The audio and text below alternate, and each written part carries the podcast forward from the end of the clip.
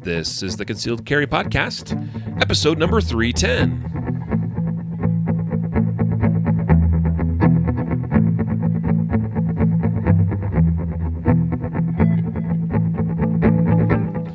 And welcome to the Concealed Carry Podcast, part of the concealedcarry.com network. I am your host, Riley Bowman, joined today by Matthew Maruster. Super happy to be here with you all. Dude, and we're thrilled to have you. Yeah, it's been a, a little bit. But yeah, yeah. He, he had to take a break there for a couple episodes, but he's back in the producer's chair. he's getting after it. I got a message from him this morning. He's like, oh man, crap, guys. I just realized there's a lot of stuff I haven't done in the last Yeah. uh, week or two, and so I got to get after it. yeah, I'm like, man, I'm sorry I dropped the ball on all these things, but you picked up the slack. So Dude, I, I really I don't know about that. Like the podcast's been falling by the wayside because you've been gone. I still haven't gotten Tuesday's episode published. uh, that's going to happen today, though. Uh, first thing right after I'm done with uh, this episode. So, uh, welcome to today's show. We're going to be talking about nine gun myths busted. Uh, it's quite a list. We'll have to we'll have to move right along. Yeah, I added a few more, Matthew, in case you didn't notice. Yeah, because I thought I like nine those. sounded like a really great number. It actually corresponds with a a, uh, a presentation I'll be doing at the Concealed Carry Expo. Actually, did did it last year as well. I'm going to do a repeat of this year because I'll have more data and more stuff to share. And it's it's it's very similar. It's it's about uh, busting myths and uh, not sharing some of the same like. Tell you what, if you're going to be in the Pittsburgh area in the middle of May for the Conceal Carry Expo, you're going to want to come and see that presentation. Uh, it's called uh, Nine Gun Nine gun myths busted by statistical analysis of justified saves. it's a mouthful, right? But basically, all it is is it's it's empirical data. Okay, I've researched all these shootings, these justified save stories we've shared on this on the podcast. Matthew's helped me with uh, doing some of that research, and uh, so I've just compiled a lot of data as much as I can from all of the justified stories that we have shared on the podcast, and I share a lot of that in that presentation and and and point out like the things that we think are true that aren't actually true, and the things that maybe we don't think are true that actually are true because of statistics, right? Because like statistics, because math and stuff. Anyway, so anyway, but today we're talking about nine gun myths, and we're going to bust those gun myths, and they and some of them are kind of similar, but some of them are totally different as well. So, uh, but today's episode is made possible by the concealedcarry.com adhesive reactive targets. I like to just call them the peel and stick targets because that's that that sounds a lot more descriptive. You peel them, you stick them, and you shoot them, and they kind of like glow or whatever. They splatter, you know, sort of thing, right? When you when you hit them with a with a bullet. So uh, they're great. They're high vis. Excuse me. I'm trying not to use high, trademark names and stuff. They're high visibility. and uh, they're, they're great targets. We, we worked really hard in the development of these. Uh, we don't make them in house. We have somebody that makes them for us, and they're really awesome. Um, and they make them to our specification. But the adhesive on them is really good. That was like our number one thing. If we're gonna have these targets, we want them to actually stick because I've I've bought those peel and stick targets before that don't flip and stick to your target backer, especially if things are even slightly humid or moist or cold or dirty. And these suckers like stick to anything in almost any condition. So they're great targets available now in our store. And we've got a promotion on those this week only. Uh, in fact, I'm trying to think what's the coupon code. I forgot the coupon code. I'd give the coupon code. It's something we actually gave in Shop Talk. You'd have to almost watch Shop Talk to get the deal, right? But uh, I'll, I'll look that up and I'll, I'll announce that at some point here in, in, in the episode once I remember what that is. But today's episode is also made possible by Guardian Nation. And right now, if you were to join Guardian Nation and do nothing more than log into your account and watch all of the Guardian Nation live recordings, you would have 42 hours of video content to watch. 42 hours of training from the top trainers and instructors in the country. These are people who would charge about 250 to $300 minimum for a day of training. People like Andrew Branca, Rob Leatham, Mike Seeklander, John Lovell, Kyle Lamb, Rob Pincus, Karl Rehn, Jason Speller, Dave Spaulding, Chris Cerino, Clint Macro, Jeff Houston, Eric Frohart, Jeff Gonzalez, John Correia, Beth Alcazar, James Yeager, Mike Hughes, and that's not even all of them. What did we say? 42 hours of content available in the Guardian Nation Live library. And we have tons of other video training content available for Guardian Nation members only. sorry everybody else, but you're going to want to look into Guardian Nation. Is it worth $38.45 to spend the equivalent of five and a half days of training time with these instructors? Uh, is the sky blue? is the moon in the sky? Does the sun rise every morning? Heck yeah, I think it's worth I absolutely think it's worth it. So join today, go to guardiannation.com to enjoy this and so many other benefits of membership. I was going to say is the is the Pope Catholic, but I was afraid I'd offend somebody. anyway, all right, guys. So, um, really excited about uh, today's episode, and I'm so excited that Matthew is back here with us. So let's jump right into it. We've got nine myths to cover. Uh, Matthew, why don't you shoot for the first one? But before you do, let me just point out that the first three come from an article written by a, a special contributor to our website, Eve Flanigan. She's an instructor in New Mexico, uh, very experienced instructor, shooter, competitor. She she writes for a number of publications. Uh, we really love Eve Flanigan, and her article, Three Gun Defense Myths Busted," is kind of the basis and kind of where we're starting at here today and then we're just going to run with it. So, Matthew, what's the first one? Yeah, so this is right from her article, and I totally agree. Aim for the extremities, and anybody who's either been in a class or I'm sure you, well, you know, instructing class. I know I do always get questions like, "Well, why don't we aim for like the arm or the leg, or you know, we we don't if we're not trying to, um, if our intent isn't to kill them, right? Why don't we aim for like a less lethal area of the body?"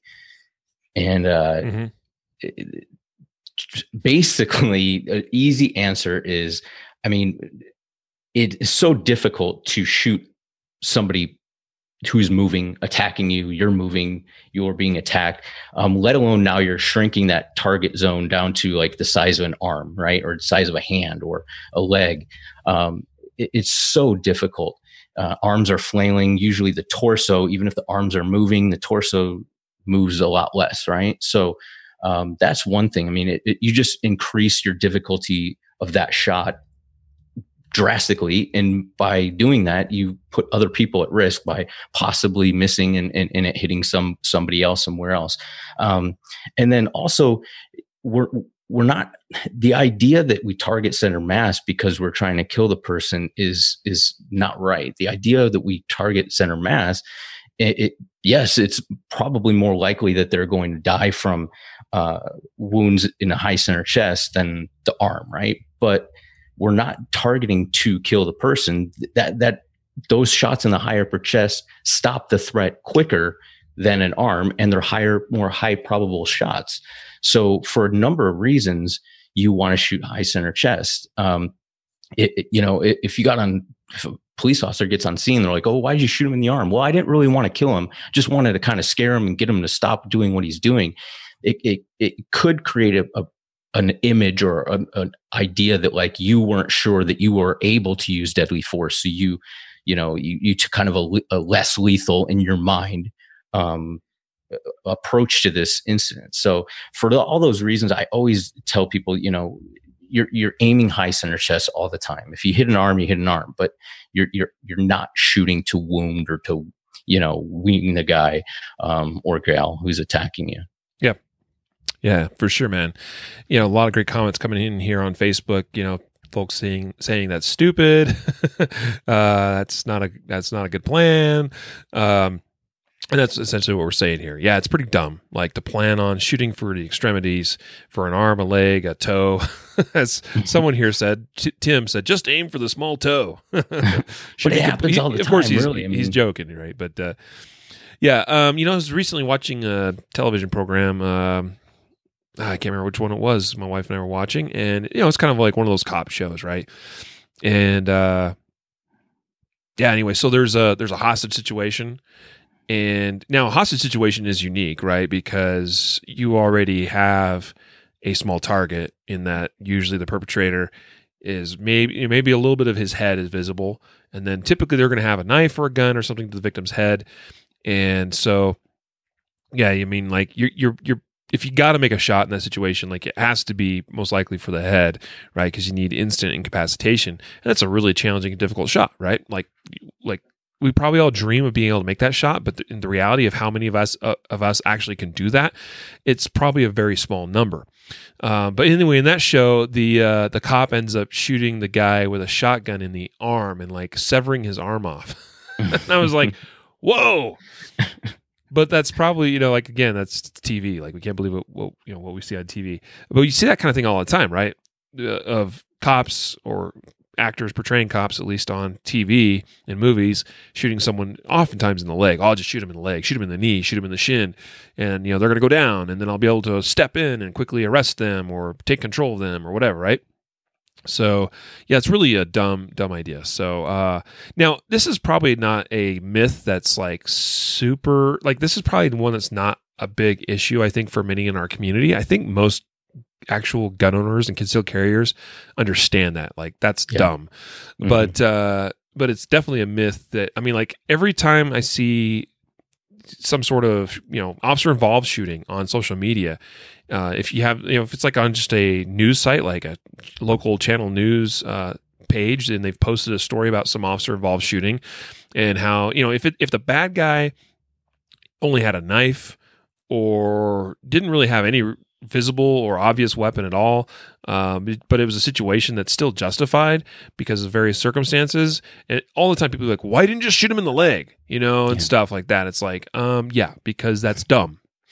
so for reasons like Matthew said, uh, likelihood of missing, the likelihood of like your likelihood of over penetrating through an arm Absolutely. or a leg is much greater, and much more energy will be retained in that bullet as it passes through there's always that possibility that because of the uh, you know less amount of flesh that that bullet's passing through that it doesn't fully uh, uh, expand as well. And so further just enhancing its you know its ability to retain energy after it passes through that that limb. So there's just so many problems uh, about uh, shooting for an extremity. All right so we, we get that. We bust that. All right it's done. Dead behind us.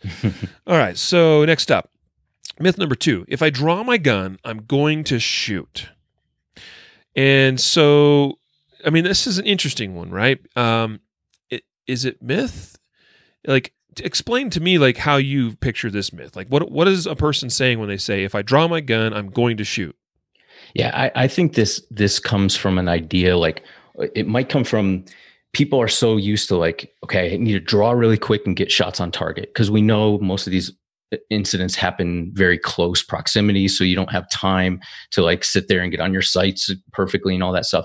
So we're like kind of programming ourselves to anytime i draw i'm presenting the gun i'm going to fire.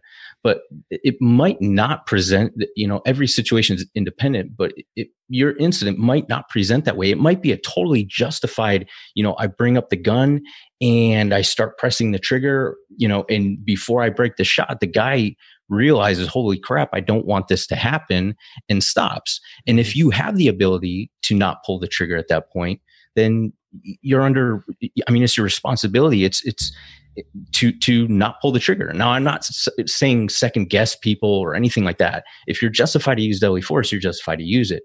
But you know, I, I know police officers. I mean, I know I pulled my gun on a lot of people, and there was times I was picking up, you know, taking up some of that slack, and didn't pull the trigger. Um, was I justified at that point? Yeah, or I wouldn't have had the gun out and started squeezing the trigger. But there may be times where you you have a little bit more time, maybe distance, or maybe a barrier between you and the threat that you have a little bit more time to analyze it and see, okay, is the situation changing since I produced this gun? And if it does, then you know you might not have to shoot. So just the idea that like every time the gun comes out, I'm just going to put it on target and squeeze it, squeeze the trigger is kind of you know programming your brain to you know to respond to every situation the same, which it may not you know respond or it might not work out that way. Yep. You know, those are great points. Uh, you know, so yeah, the way I interpret this is we need to understand the difference between the difference between how do I how do I phrase this? It all comes down to when the decision is made. Right? So every time we press the trigger, it should be deliberate and that you know I actually I decided to press that trigger, right? And I have a reason like I, I can articulate why I chose to press the trigger, right? And so, are there times for sure where I might draw and immediately go right into shooting? Yeah. Yeah, there's times where that's the case. Are there times where I would draw, but, you know, not be necessarily go immediately into shooting rounds? Yeah, I suppose that's possible too. Like everything's situationally dependent. So just because we draw the gun doesn't mean that we should automatically be pressing the trigger. Now, we should only draw the gun when there's legitimate threat to life, but kind of just depends on like for instance, like um, a situation let's try to put paint this in a picture or in a way that where it makes a little bit more sense as far as how the situation might might dictate this, all right? So someone that is actively attacking you already. Like they're on top of you, and maybe they don't necessarily have a knife or a gun, but maybe they've got a a metal uh, metal pole or a bar or something, and they're you know a pipe they're beat, beating you with, um, or a rock, and they're trying to smash your head in. Okay, so like there's already a threat. And it's very clear that threat is deadly or potentially deadly.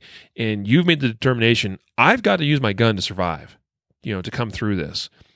Well, in that situation, because that attack is already taking place, it is already imminent. You know, it it makes no sense to draw that gun and like, hey, I've drawn my gun. Like, dude, back off. You know, it's like if they're right on top of you, beating your head in, then you draw and you shoot, right? And the decision is made to do that from the moment that you reach for that gun. As soon as you have that opportunity to get the gun and get the gun out, you've already made made the determination this is what I have to do to survive this this attack.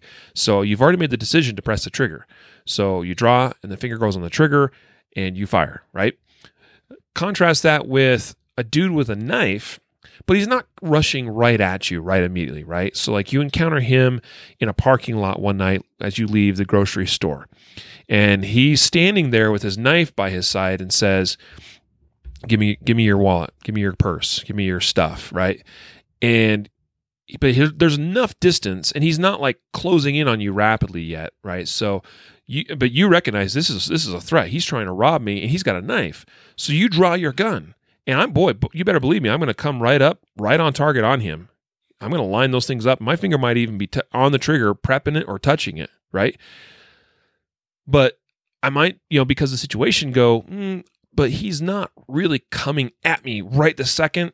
I, I might have a chance to get through the situation without having to pull the trigger. Like that's we should probably try to avoid that. Now, could you press the trigger and be justified, assuming he's, you know, assuming it, it it's reasonable that what I mean by that is I, I, am really cautious to use the words 21 foot rule, for instance, the Tueller drill, uh, to suggest that, well, because this dude's be, he's within 21 feet, therefore I can just press the trigger. That's not necessarily the case. That's not always that that that is not a de facto rule. That's not even something that's established in law. Uh, so that's just a it's a guideline, and actually, it's a teaching principle to teach somebody about reactionary gap, and that someone can close in on you from 21 feet or even 25 feet or even 30 feet in relatively quick order and you need to be prepared for that. My point is though that you're in a situation where it's potentially dead, deadly but it's not yet an active ongoing attack that might be a situation where the decision to draw the gun and the decision to press the trigger are made at two different points. I think that's that's what I was trying to explain a moment ago. Is right is is there's times where the decision to draw and press the trigger there, there's there's times where that's going to be the case the decision's made then and there's times where the decision is going to be two different decisions all right and we need to understand different situations and contexts of when that might be the case. So we shouldn't be automatically training ourselves to always only be that one default of I only make the one decision. I draw the gun and I'm going to fire it. Right. Yeah, and Ken asked a good question. He said, as you were talking, he said, "But then don't you open yourself up uh, for being accountable for pulling your weapon when not needed to?" And I and I think what, what did I say? The dude had a knife. Sorry, right. Continue. So I think there's like I think there's a nuance in there that's that, and I I totally understand what Ken's saying is that yeah. you don't want to draw your gun in, in a situation where you're not actually justified, but you are hoping that by drawing the gun, the situation will de-escalate. That's a really bad idea. Um, right. I think the the nuance is you're always justified to use deadly force when you pull the firearm out. Like that's a no brainer. then, like you said, there's a, like a bifurcation. One is is it bifurcation? Where I, That's yeah, a where, where, big word. Man, I've been on a lot of drugs, so I, I must have picked up something um, legal because I was they're pain meds. Sorry, I was gonna say out of context quote of the day. That could be it right there. I was on pain meds. Somebody's okay. somebody's saving this right now, and they're going to be putting it out there. Oh my gosh, I heard Matthew Maruster say on the Concealed Carry podcast, I've been on a lot of drugs lately. no, pain meds, okay, all prescribed. But like there, there's a break in there where like the draw and like you said, the decision to fire is instantaneous. And then there's other situations where the draw is still justified. I still can use deadly force, but I have the ability to not have to pull the trigger right away. And I can assess the situation maybe one more time or we'll give it extra half a second before pulling the trigger. So that's, and in, in both of those, you would not you know situations as long as you're drawing the gun and you're justified to use deadly force you wouldn't be in a situation where you're opening yourself up to some yeah. sort of liability or something. I tried to be very clear, as I said, that it's a situation where you are absolutely justified in drawing and perhaps even using that gun. Just it's a situation where you make the decision that you don't necessarily have to use that gun just yet. Right?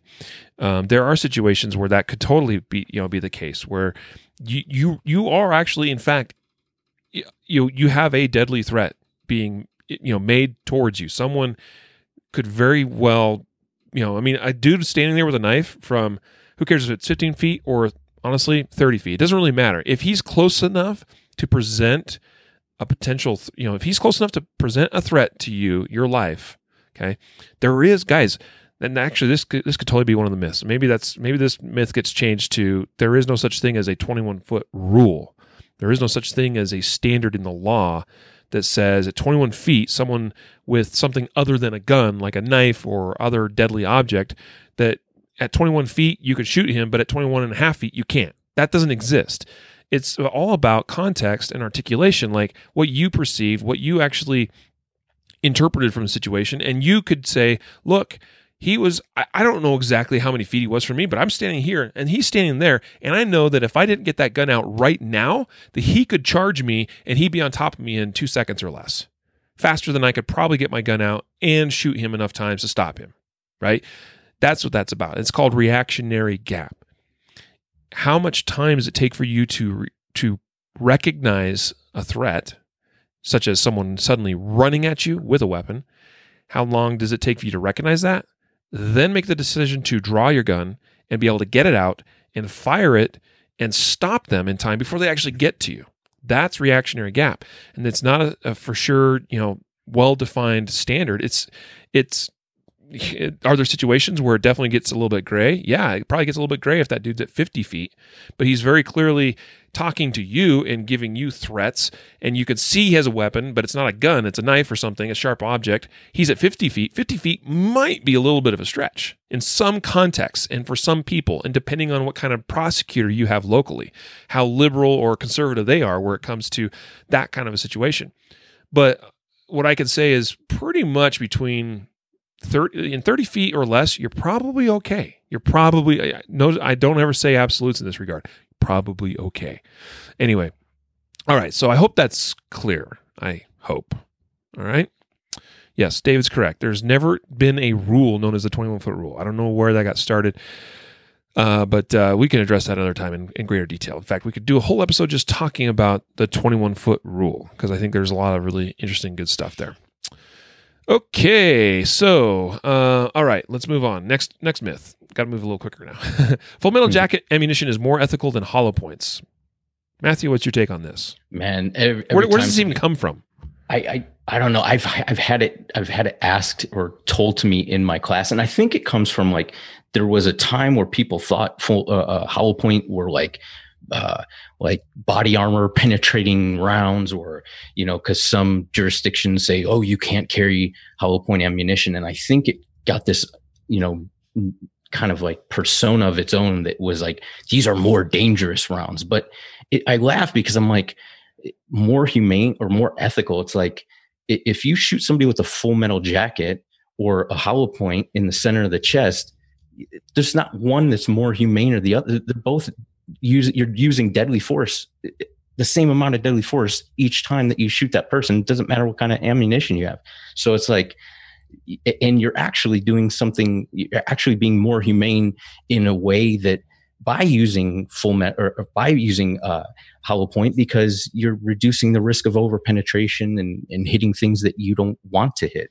And so this one eh, like I, I every once in a while somebody will say that and i'll be like well why you know i'm not going to carry uh, hollow point because you know uh, I, I was i was told that you know it's not good it doesn't look good and i'm like dude i, I don't know what to tell you but that's wrong you know and so i don't know if you've heard it but i've, I've heard yep. it a couple times i have run into it a, a, little here and there so i mean where does this come from as far as like this idea that it's even ethical to suggest that fmjs are are more ethical than something that expands or whatever, right?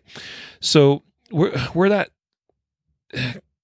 where I believe it comes from is so there was these things called the Geneva Conventions, right? There was not like a lot of people refer to as the Geneva Convention. There was actually several Geneva Conventions. They they now m- most of the time people talk about the Geneva Convention, they're referring to there was kind of this one, and I think it's the one where the actual agreement on the FMJ use uh, came from, which is I think in 1949, because it was a couple of years after World War II when this all happened. And basically, a bunch of companies, um, you know, sat down, said, "This is our the rules. If if we're ever going to have another war again, like these are the rules that we'll follow when we when we have a war." Essentially, is kind of the way to think of it, right? There's also a thing called the Hague Conventions, which even established some additional thing. You know, that's earlier. So that's actually the earlier thing. So the Hague Conventions established some kind of guidelines or rules for fighting and wars, and then the Geneva Conventions, uh, you know, expanded upon that as well. But somewhere throughout all the course of that, somebody somewhere said shooting soldiers with something other than an FMJ is is basically not ethical, right? So, and it you know a war is different than an all out fight for your life on the street, right? Because in a war, a casualty is a casualty, right? So a, a, man that's wounded is almost as good as a man that's dead. In fact, it's maybe it's perhaps even better, arguable that a wounded man's better than a dead man, because now that wounded man, you know, Matthew, you could speak to this. You, you, you spent some time in a war zone. Um, but if a guy goes down and he's dead, like chances are other soldiers are gonna be like, well, he's down. We'll deal with him. You know, we'll get him. We'll recover his body. But right now, we still have this fight. But when you have a guy that's wounded and he's still in a danger zone, there's going to be two or three of them that's going to be used just trying to get the wounded guy back to safety. Yeah. Right. It takes it takes resources. Yeah, for sure. Yeah. So the point in a war is it's different, right? It's okay, I shot that guy. It doesn't matter if that bullet expanded or not. It doesn't matter if it like exploded inside his body and did all this crazy damage. That that that's not what it's about. It's he's wounded. He's gonna go down, and his buddy's gonna have to take care of him. Now on a street where your life is you, you, know hanging in the balance, like you're fighting for your life because a dude's trying to stab you or shoot you or kill you or your family or something. You need to stop him period. Now, it doesn't mean you have to kill him or that your result, the results of your action must result in death. It's not that. It's that, but you need to shoot and shoot in such a way that results in a stoppage, whether that's a psychological stop or an actual physical stop uh, from from the rounds, from the bullets that you're shooting at him. So the way that we are more effective is by using a round that expands, and it's a safety thing, as J- as you already mentioned, Matthew. As far as you know, there's a, there's over penetration considerations as well. Yeah. Yeah. Okay, let's go on now to myth number four. I only need one good shot to stop the threat. And I'll start off with this one here. I only need one good shot to stop the threat. And this is really prevalent when when someone's talking about like if you ever get in that classic nine millimeter versus forty five debate, right? Well, I carry a 45, 1911, and uh, I only need to shoot him once in a, in the right spot right, to stop him. Mm-hmm. And what's dumb about that is that if you shoot anybody in the right spot with just about any round, including a 22 long rifle, if you shoot somebody in the right place, if you if you knock them straight in the heart, if you knock them in the face and in the brain, like there's a good chance they're going down. Right? So uh and the other part of this is you know, mo- and I see this thrown out all the time too, because it's actually somewhat true. It's somewhat true that many, many, many, uh, probably most, okay, it's probably fair to say most self defense shootings only require one or two, maybe three shots, right? And so, well, I don't need to carry. So the reason that's used as justification is, well, I don't need to carry more than say a five shot revolver or a six shot, you know, semi-auto or whatever, right? Because most most situations are only one to two shots anyway. So like, I don't need a ton of capacity, right? But that and that may be true for most situations, but there are situations and there are times where more than that is necessary. In fact, I can point you to a number of stories, and we've talked about some, even on this podcast, Justified Saves, where someone had to use a, a good number of shots, many shots, half a dozen, sometimes more, you know, emptying the magazine even almost to uh, stop a threat. So, yeah, ever thinking that you only need one good shot to stop the threat, that is a myth because here's the thing when a bullet enters a bad guy's body, we have no control of what happens after that beyond that. We control where that where the path of that bullet flies and its first point of impact, but after that it's out of our control. And we might think that well if I impacted him in the center chest, high center chest, that for sure it's going to pass right through and it's going to hit him in the heart. He's going to go down. Well, that's the likelihood of it and that's probably statistically where what's most likely going to happen. But there are crazy things that happen when bullets enter enter people's bodies. And they sometimes take paths and do things that we don't expect them to do even when we're using yeah. good quality ammunition and we're shooting them in the right places. Yeah, absolutely. I mean, and Elefritz, uh, Greg Elefritz did a great study and he put it together and just like top top of my head, about 60% of instances, um, a person stops the, the, the assault um, with one shot. And that's across all handgun calibers. It, it, doesn't matter if it's a 380 or 9 mil or a 45 about 60%, a little over 55%, um, the person will stop within one shot. But when you look at the other 45 or 50%, um, they, they, then you look at how many rounds it took of each caliber to stop that person and it starts to change. So, you know, your 22s have the same amount of ability to stop somebody with one shot because there is a psychological component to being shot, right? Like you feel the pain, even though it's not a, a, a, um, a lethal wound. A lot of times people will stop with one shot in a 22. They don't know if it's a 22 or a nine millimeter. So they, they that is the same. But after that, when you have a some somebody that is bent on her, harming you, the amount of rounds that it takes a 22 to stop is like five, six, seven rounds, whereas you know your nine millimeter 45s those take one or two shots you know uh, in addition. So it, when you look at all the all the data you know it, it typically yes you know if you want to just go statistically one shot normally stops the person um, but we're you know, if we carried just based off of statistics, we would never carry a gun because the probability of us even using our gun is is very remote.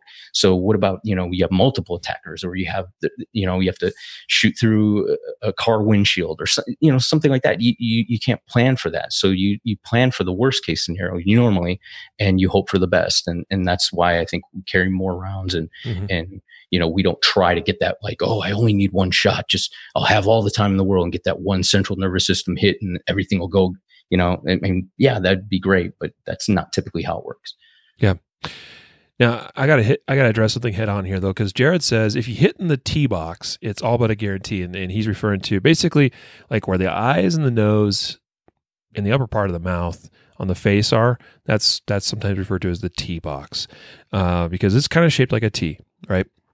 And so I would say, yeah, it's likely if you hit somebody there that they're going to go down, uh, but it's it's not guaranteed. In fact, far from. In fact, you know how many people have been shot in the face and survive? Tons of people. Happens all the time. Uh, geez, we interviewed uh, what's his bucket on the podcast? Your your your buddy Matthew. Uh, Jared Slocum. Jared, that's right, Slocum. He got shot in the head and uh, survived. 45 caliber too. Yeah, I mean crazy stuff, right? But and here's the other thing too. Like, yeah, if you shoot somebody straight on and you hit them in the in the tee box, it's pretty likely they're going to go down, right? But we have to understand we're shooting not just two two dimensional objects we're shooting three three dimensional ones. And if their head is even turned just slightly a few degrees to the one you know one side or the other you might be thinking you're shooting in the right spot but you're actually not. And that bullet may pass through the eye through the side of the head and totally miss everything that's important or into the nose and out the side you know up, upper of the upper cheek or stuff like that. So we have to keep in mind like yes it's it's highly likely like probably greater than 90, percent probability that if you shoot somebody straight on maybe it's even 98% who knows? But if you shoot somebody straight on in the tee box they're probably going down.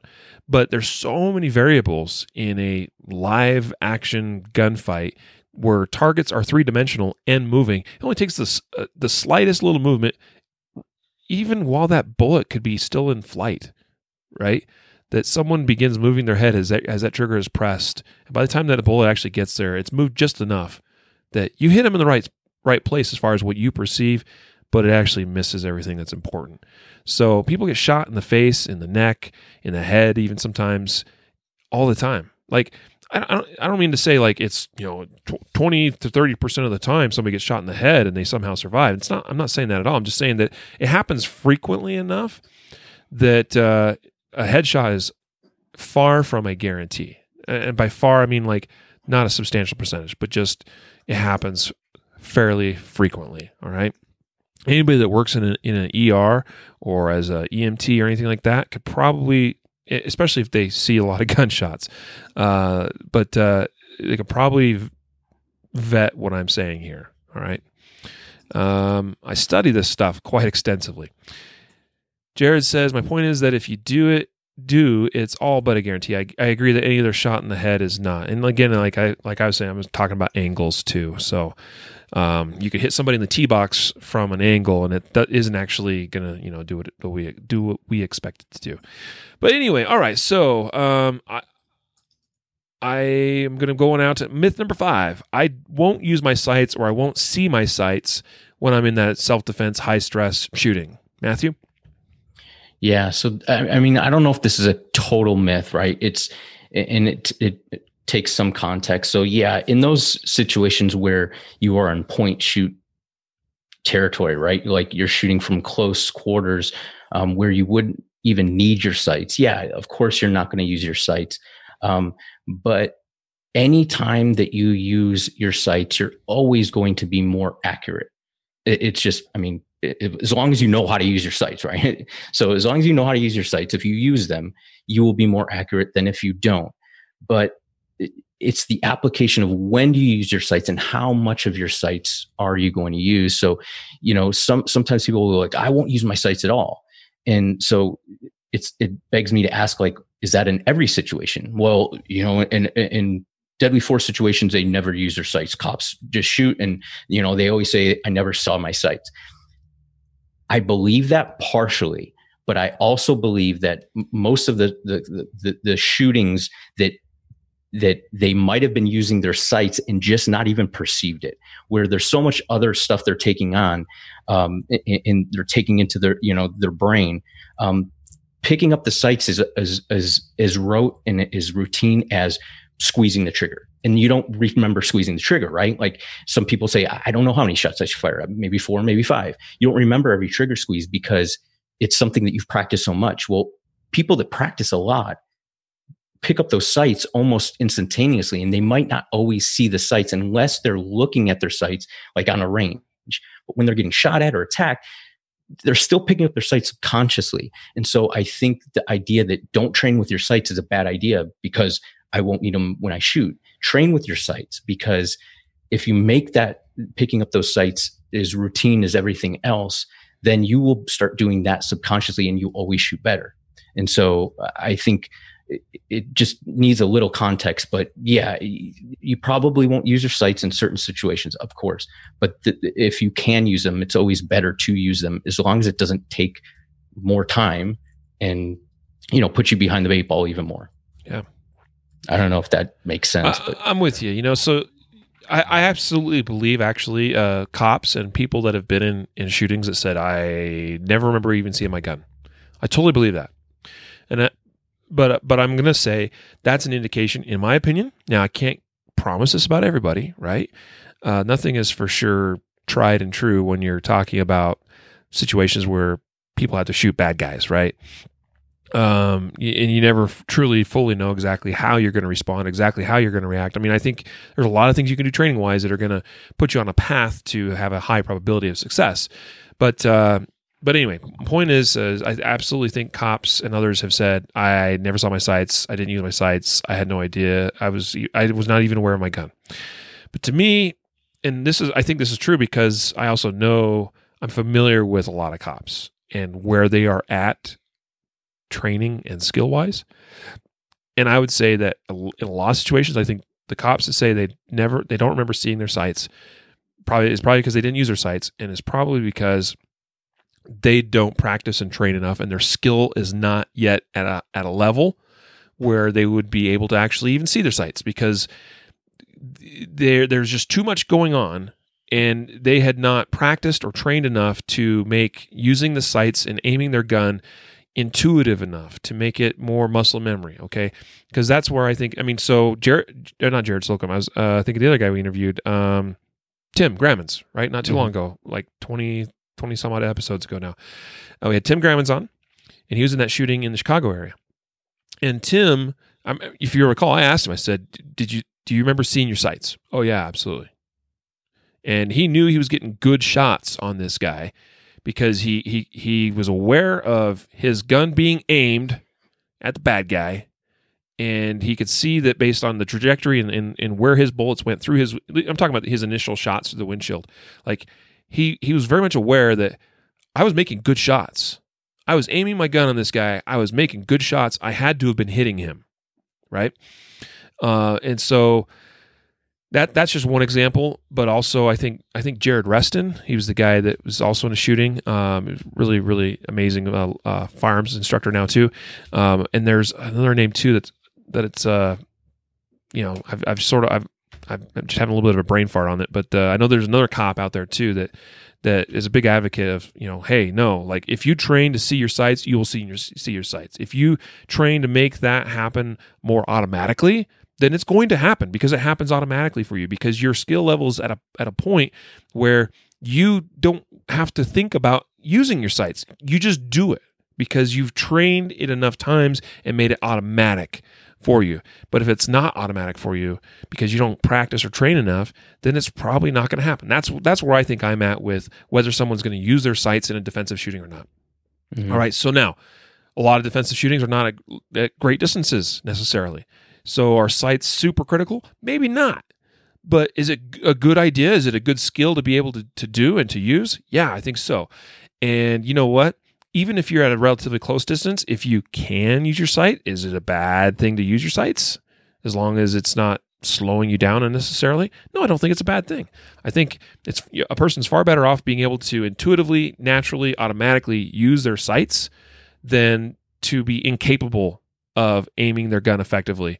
So, I guess what I'm trying to say is this is a, a myth that I think is the, the myth is if anybody ever says, "Oh, you won't see your sights because it'll be too high stress for you or whatever," then that that's that's not necessarily true because you have the choice to train in such a way where you can make the use of your sights and the aiming of your gun automatic and then you have a high likelihood of actually using and aiming using your sights and aiming your gun in even in a high stress situation. Competitive shooters, I know it's not equal to a, a real life shooting, but competitive shooters use their sights under stress very quickly all the time because they train to do that. All right. Military personnel, I, I could tell you, I'm pretty sure Kyle Lamb would back me up on this. Kyle Lamb would probably say, Yeah, uh, I use my sights when I'm trying to shoot bad guys right? Because he's trained to do that. So, anyway. All right, let's move on. Myth number six dry fire practice is bad for the gun and useless because it doesn't account for recoil. And I think the bad part for the gun is we're talking about like you use your live gun and you repeatedly cock it or rack the slide and you press the trigger and you're you're damaging the firing pin. I think that's probably what, what's being said here or suggested. So it's bad for the gun. So you're wearing out, you know, various parts or pieces of the gun by doing dry fire and um, you know that's arg. I think that's arguable. Um, I definitely think there's some guns that it could be more of an issue for, older guns, guns made from you know crappier materials, for instance. Uh, I definitely would not recommend dry firing an old, you know, like early ni- 1900s, late 1800s, you know, revolver. Uh, would probably not recommend dry firing that a lot necessarily. Okay, um, but a modern revolver, probably not a big deal.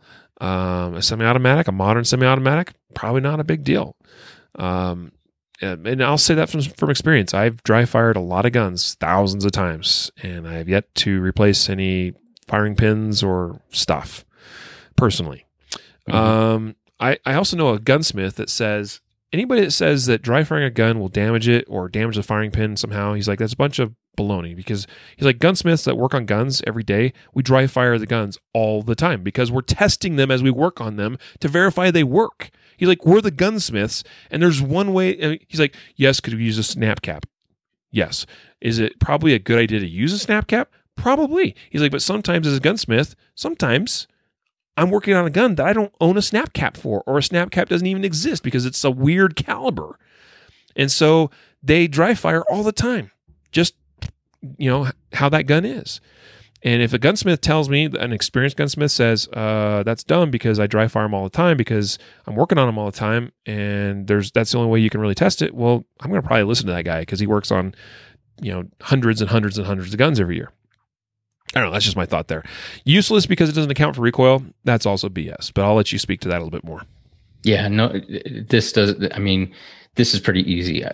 If you think about the shooting process, 99% of the shooting process happens before the shot even breaks. Your grip, your you, you know your your sight alignment, your sight picture, your trigger squeeze, everything, every single thing that you do, absent managing the recoil or uh, like follow through, um, not breaking your position and everything.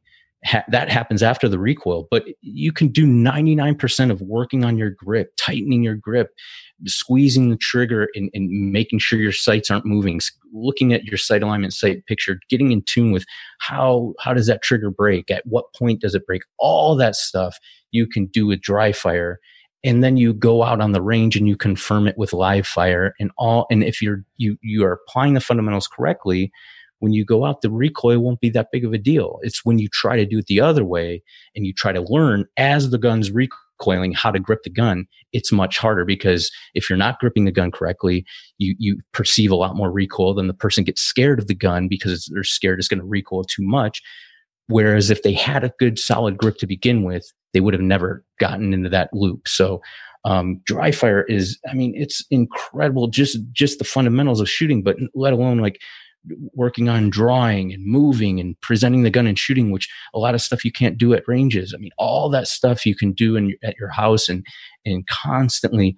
Um, it's just it's invaluable. I don't know anybody who shoots who is a instructor. A, a, a, a competition shooter who says no, I, I don't, I don't dry fire. I, I, mean, I don't know anybody who would, who who is worth anything that you know in the shooting world um, that doesn't dry fire. Yeah.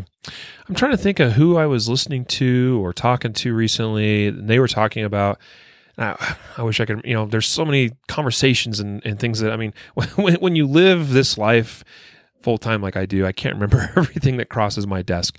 But I remember somebody recently talking about, maybe that was even a podcast interview. Uh, that might be true too. Uh, that might have been with Sean Burrows now that I think about it maybe Karl Rehn, but someone was talking about, you know, as I, the more I think about it, it was, uh, it was, it was on the podcast with one of the recent interviews where they were talking about a shooter that didn't really get a chance to, you know, I think they lived in the Philippines or something where they couldn't really own a gun or shoot a gun all that much. And so they just did a lot of dry fire practice and they practiced all the different, you know, drills and reloads and all this stuff, right? And just practiced dry fire so much. And then when it came time that they actually were able to put a, gun, a live gun in their hand and shoot and practice, you know, and actually practice with a real gun, like they were really good because that dry fire. I mean, but the, the thing is, it's got to be done correctly, right from the get go. The dry fire has to be done correctly, um, and you needed to get a lot. You need to get a lot of repetitions. Like at the end of the day, what most shooters need.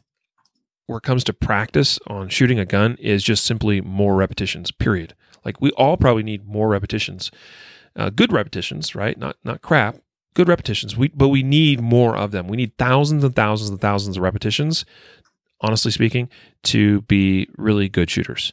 All right. That's what the amazing shooters have is a lot of repetitions. I think it might have been the Karl Rehn podcast. And I know we talked about Jerry Miculek like a little bit there too, talking about how he has, uh, um, you know, he's talked a number of times. I've heard it several different places where he talked about just working his uh, trigger on his double action revolver thousands of times in the early days. And that's how Jerry got to be as good as he is. And most of it was probably dry fire. Shayna says she defeated her anticipation issue through dry fire. Uh, dry fire makes a huge difference in your skills before going out back out to live fire again. I'm absolutely with you there, Shayna, and that's been my experience as well. Myth number seven. So this is uh, called revolvers don't fail.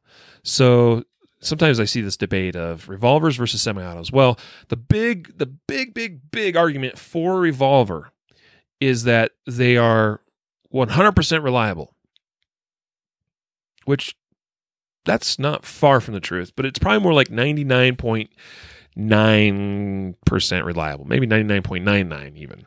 Um, so there's an article on our site. By the way, that we're some of the articles we're, referencing today in today's episode. I'll try to make sure those make it to the uh, show notes uh, of the uh, published episode. Um, but uh, in today's episode, uh, show notes can be found once the podcast episode is actually published. You can go to concealedcarry.com forward slash episode 310 and that'll be a short link to uh, to not only be able to listen to this episode but also go straight to the show notes. Um, but anyway so this there's an article uh, i think this was written by josh gillum who's our managing editor at concealedcarry.com and he wrote this article about revolvers revolvers don't fail. What? He actually pointed out a couple of instances in that article where revolvers have failed uh, so that's true like they, they are still a mechanical device that can and will sometimes fail is it as uh, likely to some sort of failure or malfunction that, as a semi-auto? No. Are revolvers more reliable than semi semi-autos? Yep, pretty much. So that is still a valid argument, but to believe that my revolver will never fail, that's wrong. And to believe that my revolver doesn't need maintenance because it's just it's unfallible and it's unfailable, you know, no, that's not true. Revolvers need maintenance; they need to be taken care of. They still need to be occasionally taken to a gunsmith, and and just like a, we might take a Glock to a Glock armor every once in a while. I think you should, by the way, if, if you have never taken your gun, if you've got thousands of rounds through it, it's probably not a bad idea to find a, a reputable gunsmith and or armorer to take it to to have them check it out. And that's that's the same is true with revolvers because while revolvers are pretty simple, there is something that's very important about a revolver, and that is its timing. Okay, so the timing of the turning of that cylinder and where the cylinder locks in place, there's there's there's what's called the hand that's responsible for turning the cylinder, and there's the stop, which actually stops the cylinder and locks it in place. It's supposed to be exactly in line with the barrel, right? And both those things can get a little bit out of whack because parts get a little bit worn or whatever. So anyway, point is, don't think or get fooled into thinking that your revolver will go forever and ever and ever, not need any sort of maintenance, and not ever possibly fail because that's just not true. Yeah, no, I can't add anything. That's awesome. I, I like Brad made a comment. Uh, he said they fail less. I think that's more yes. appropriate than never fail. They fail less because there's less maybe user induced malfunctions that could happen. Yep, that is that is a great way of saying it. Matthew, why don't you talk to us about myth number eight? And this is the myth that dead people don't talk. So or or sue. Dead people yeah. don't sue, so shoot to kill. Yeah. Well, the first thing is make sure your bad guy's dead. yeah, I agree that dead people don't talk. I mean, that's part of being dead is that it's difficult to talk. But while the person themselves doesn't sue, somebody in that person's family could sue on their behalf. So yes, that's that's false. And and this kind of goes along with like, well, you know, no witnesses, you know, um, shoot them and, and I'll drag them into the into the into the house or something, right? Because like uh, I'd rather I'd rather rather have them be the I'd rather be the only one who survives because then they don't have their story to tell. And it's it's like this is an outdated idea that like police can't put a crime scene together and can't figure out where the body was and why there's drag marks from you know outside your porch down through your kitchen. You know it's like don't mess with the evidence. Be true in your opinion of the situation your analysis of the situation. If you're truly in fear of what's you know death or serious bodily injury draw your firearm use deadly force let it shake out. Um, you know act responsibly and full of truth and, and you'll be fine. Um, but you can get sued by somebody's estate or you know people after the fact. And so um, the idea that like oh i'll just shoot them until they're dead and it's my word against his. Well yeah that might be that might be. Yeah. um, but that's really not you know uh, probably not the um, the ethical thing to do and it's not morally correct and it, it's just it's it's not why we use deadly force to begin with. So yeah. I think you you know if that's the way you're looking at using deadly force, you're you're you know off in the weeds, like doing something illegal. So, yep, yeah. So it's it's it's two things like the, the whole like could you be sued because you shot somebody uh question okay so you've already touched on you know the, there's the fact that uh yeah their their state could potentially sue right or they survive and they they are able to sue or whatever. So and and that'd be the argument. Well, why I, why I should make sure he's dead because then he can't do anything to me, and it's uh, that that's a really dumb argument. But a lot of states have laws written such that uh, you if you are found to be um, what's the word not liable but uh, uh I had the word and then it's gone. You know, so basically, if if if a, a shooting that you were involved in was ruled as justified, you know, self defense, then you'd also have ah, that's the word immunity from a civil case as well. Um, they could try to bring that suit against you, but it would just get thrown out in court because you have immunity. All right, because it was already ruled on uh, in the first place in the on the criminal side of things that you committed no crime and you, you were justified in your actions. Right. Um, but that's not for every state. So you need to understand the laws for your state. And so it, it actually the the answer to this question somewhat depends on what state you're in and what jur, uh, what jurisdictions you're in, what the law say, says in regards to civil cases in self defense situations.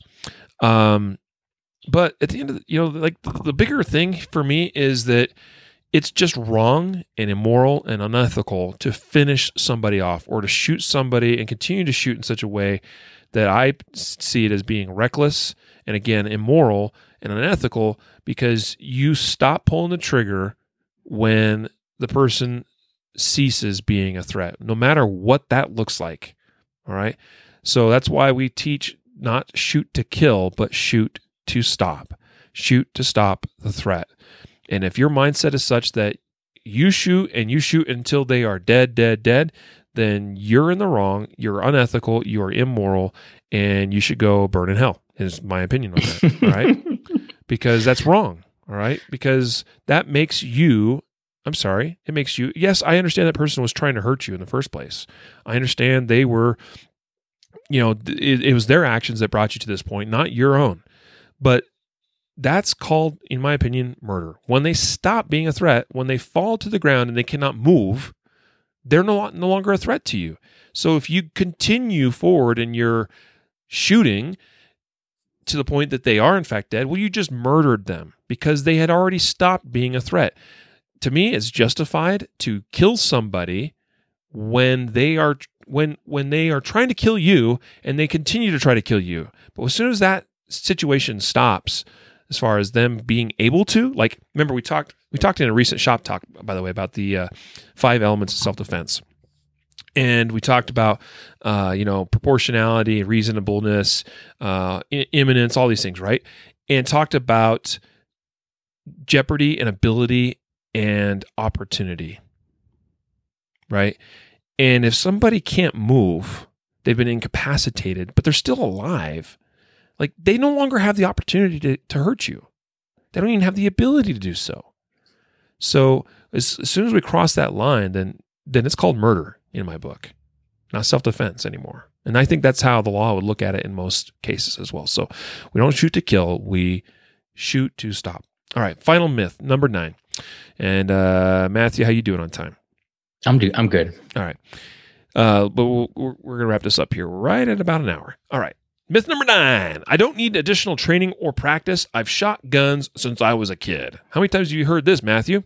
Yeah. I, you know, I, I hear it all the time. And I actually, I don't know if this ties into it, but I actually had a guy who said, Yeah, I've been shooting my whole life. You know, do I still need to take the, you know, take the, the class? I'm like, Yeah, unfortunately, you know, you got to take it as a state thing. And he's like, Well, I don't have, I don't have any handguns. Can I bring a shotgun? I shot shotguns my whole life. And I'm like, You know, this is a concealed carry class, right? And he's like, Yeah, but I've been shooting my whole life. I mean, everything's the same. And I'm like, Okay, no, you, you, you can't shoot it you can't shoot a shotgun at a concealed carry class. It's just not going to happen. I'm like, so I mean, like, yes, shooting is pulling the trigger. I understand, and the safety rules are pretty much apply to all guns, but shooting is not shooting. I always make the analogy is that like if you're a bullseye shooter, if you're shooting pop cans off your fence or something at distance, right? Like equate that to running a marathon and then if you're training for you know a self-defense shooting let, let's say you're a sprinter they're both running but in order to train as a sprinter you develop different skills and muscles and, and abilities that a, a, a, that a marathon runner wouldn't have. You don't have the same endurance but as a marathon runner you know you're building endurance you're building lean muscle and things like that. So uh, it, it, it there are different skills that you build depending on the type of activity you're going to be doing with that with that firearm. Yeah I I call this a myth because uh, I don't necessarily hear anybody tell me I don't need additional training or practice. I just think that there are people that actually sort of believe that or feel that within themselves that you know it's it's not a priority for them to seek additional handgun especially uh, or self-defense type you know defensive shooting training. Um, nobody is is ready f- to be involved in a self-defense shooting. Like nobody is truly uh, there's people that are way closer to being ready than others. Uh, the average citizen that carries a gun for self defense, or that the average gun owner even, is not even where anywhere close to being ready to be in a self defense shooting. In a, from a variety of contexts and standpoints and perspectives. I mean, like even mentally, the mindset, uh, emotionally, they're probably not ready. Uh, and then there's the shooting skill too that just is not at a level where it probably needs to be to be in a high stress environment where the crap's hitting the fan and you've got to execute fairly fine motor skill related things uh, under time and under pressure, right? So, anyway, point is, um, I don't think anybody actually says this per se. Like, I don't need additional training, but I hear this comment made fairly frequently in my concealed carry courses. I ask people about their backgrounds and their training. And I hear this comment, well, I've been shooting guns since I was a little kid. I say the same thing, by the way uh, you know, because it's true. I've been shooting since I was a little kid. But sometimes I feel like people are saying it like, well, I'm really just here because I got to fulfill a requirement to go apply for my permit. Be- but the reality is, I've been shooting since I was a little kid, so I'm very familiar with guns. I know how to work a gun. You know, I'm just here because I have to. I, I have to take it to class to get a permit because that is the case here in Colorado, and that's what I hear. And to me, that could just be you could just change that phrasing a little bit and, and they might as well just be saying i don't need this training. I don't need this class. I've been doing it since i was a kid my whole life. I was in the military whatever. And uh, so I, in other words i don't need to go and take additional training courses just the ones that are legally mandated. But that is such a that's such a, a that's that's a myth okay? If that's where you think you are like why are you carrying a gun? Oh for self-defense uh, you know, I need a permit to do that to carry concealed in my particular state. So that's why I'm here in the training. Um, okay, you know, that's that's great, and I applaud you. And but my goal in every class, every concealed carry class, is to teach and encourage them to not just stop right there at the permit and with the training for the permit, but to keep going because there's way more. Like the world just in, in, shooting and especially defensive shooting, it just it opens up in a huge way. But it's sometimes really hard to get somebody to that point where they can see that and they and then suddenly realize, wow, there's a lot more that I need to be doing. I know that there was a, a wake up point for me in my own life uh, as well in that regard, where I was like, wait a minute, I am not as good as I thought I was. I am not as prepared as I thought I was. I thought I knew what I was doing, but I don't know squat. I still don't necessarily think I know. I mean, I certainly don't know everything. Uh, some people probably think I act like it. That's probably true, but uh, uh, I'm authority. I'm an authority. I'm on the radio. You know, I got to talk like I know what I'm talking about, right? I just, you know. Anyway, no, I'm just. So uh, the point is, um, like, we all need more training. Uh, I've I've made it pretty clear that I I try. My personal goal is to achieve at least, and I still think I could do better and more, but but uh, you know you got to balance family life and being a dad and being a husband and being you know having a job and doing a podcast twice a week and all this stuff. Um, but uh, you know my, my personal goal is to get 80 hours of training for me not where i'm training other people not where i'm just going i'm not talking about going to the range and practicing. I'm talking about where i attend a class or i'm working with another instructor that's showing me stuff. 80 hours a year. And I think a lot of people do really well if they set personal goals to just try to do 40 a year. That's one week of tr- legit shooting or defensive handgun training.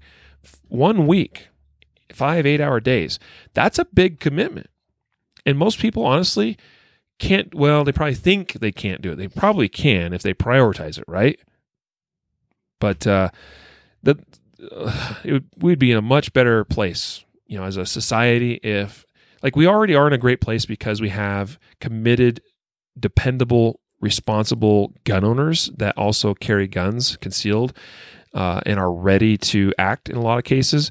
But we would be even better off if most of those people also achieved 40 hours of training a year. I'm not saying they should be required to. I'm just saying that's like what I think we should aspire for. But many do not. Yeah, and I'll just add one more thing to that, just because I know um, I've I've heard and I've seen some statistics um, that you know, and it's and it probably bears out to be true. Um, the majority of people we see use guns in self defense. If you watch like active protection videos and all that, um, in the stories that we cover defensive gun uses, many of those people have little to no actual formal training outside of maybe a permit class or something or a basic handgun class. So the idea is that like, well, if these people, if the majority of people that use their firearms, eh, you know, um, don't have additional training, why do I need it? You know, and the, the reason why I would say is, you know, it's fun, number one, but number two, um, by getting training, it allows you to respond to situations in different ways and it gives you different options where if you have trained and you know how to use cover or you know how to shoot around cover or um, it, it just gives you the ability to respond to a situation better tactically and maybe per, present yourself less danger in that event itself. So whereas you might you know know how to just pick up your gun off the bedroom and point it at the guy who's standing in front of your doorway and pull the trigger. Maybe through training you know if the situation presents itself a little bit differently where you pull the trigger and nothing happens now maybe if you've taken training you know okay i tap rack and get the gun back in action or whatever it might be. Or you might go through training and realize this gun really isn't great for me. It, it keeps jamming or something and i need different gear. So training while you know it's not the only predicate predicate that will determine whether you win or lose that gunfight it definitely gives you options and it, it will expose things that you would never thought of and it'll make you um, better able to survive a wide variety of things. Yeah. Agreed. Good stuff man and appreciate all those of you viewing on Facebook today and for your comments and participation. And uh, for those of you not, you know, just listening to the podcast uh, feed, we appreciate you too. And make sure you, you're signing up for the weekly giveaway that we do on Tuesdays for everybody. And make sure you sign up right now by going to concealedcarry.com forward slash podcast prize. All right. Today's episode was made possible by the concealedcarry.com adhesive reactive targets, my favorite peel and stick targets and uh, they're they're very excellent. They have they have an excellent price. All right, so they're they're very affordable. Uh, we do our best to keep them affordable. Uh, we ship them in a variety of different sizes of, of you know, so you can order. I can't remember all the different packs, you know, but you can get them in different quantities. Uh, so whatever suits your budget and whatever you're looking for, just go to our store. I told you I was going to look up the coupon code. Oh shoot. I forgot. Um, let's see here. I'm going to go on to the next thing here, and I'll see if I can dig that up really quick. Um, actually, Matthew, message Mitch and ask him what the coupon code was. Then I'm we can tell the folks. Now. Mm-hmm. Uh, now, uh, Mark asked, "Did we hit 65?" I'll talk to you some more about that here in just a minute. Um, and today's episode also made possible by Guardian Nation. So remember, go check it out. We have four, over 42 hours of training from top instructors in the industry across the country. And I listed off a huge list of names. And uh, I'm excited that three of those on that list I am training with this year. And I'm looking forward to my class with Dave Spaulding in just a little more than a uh, little more than a month, about a month and a half or so. It's going to be a great time. Uh, but anyway, make sure you check out Guardian Nation. Visit guardiannation.com today and learn more. All right. Many, many, many benefits to membership. That's just one little aspect, but it's a huge aspect. It's a big, it's a big deal. Lot of great training opportunities and video content online for members in members area of Guardian Nation. Thanks so much, people, for being here and joining us today. Matthew, you're funny. This episode made possible by Riley's lost hours of sleep. Sleep. Yeah, I can't even get that out clearly, right? So it's true. I've been not sleeping a lot lately, but I have a new bed now, and I am looking forward to making use of that tonight. Uh, nice new mattress and everything. Like it's going to be. I'm going to sleep. I'm going to sleep good tonight. We hope, right? I better anyway, yeah. So I've been working on a lot on some exciting projects. I've touched a little bit about it, you know, talking about this new shot timer that's going to be coming to market here very soon from us. And uh, yeah, I've been working a lot to make some of that possible. Now, it doesn't look like Matthew's got the coupon code. Not um, just yet. Back. So I guess I'm sorry, folks. I uh, got it. I just ah, got it. Sweet. You got you, you ready to copy this? Sure. It's the word target in the year 1892. Target uh, 1892. I think somebody even commented something somewhere up above, and I didn't understand what they were what that was in reference to. Target is just singular, right? Not targets. Just singular, and that Target will give you 1892, which was the first year that the semi-automatic pistol was invented. Yep. Target will 1892 will give you an 18 0.92% off. yes. Yep. exactly. There you go.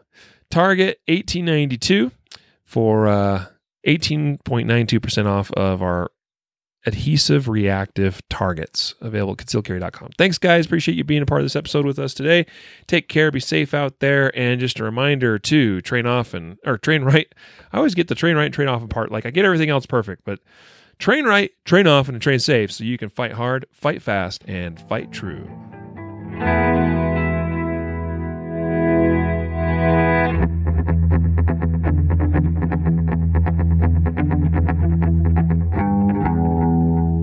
A reminder that laws vary from place to place, and we encourage listeners to seek local legal advice to understand applicable laws. The Concealed Carry Podcast, Concealed Carry Inc., ConcealedCarry.com, and their affiliates strive to share insights and stories about firearm related incidents and laws, but things could be different where you live, or laws may have changed by the time you listen to this. We cannot be held liable for your actions based on the information shared in this podcast.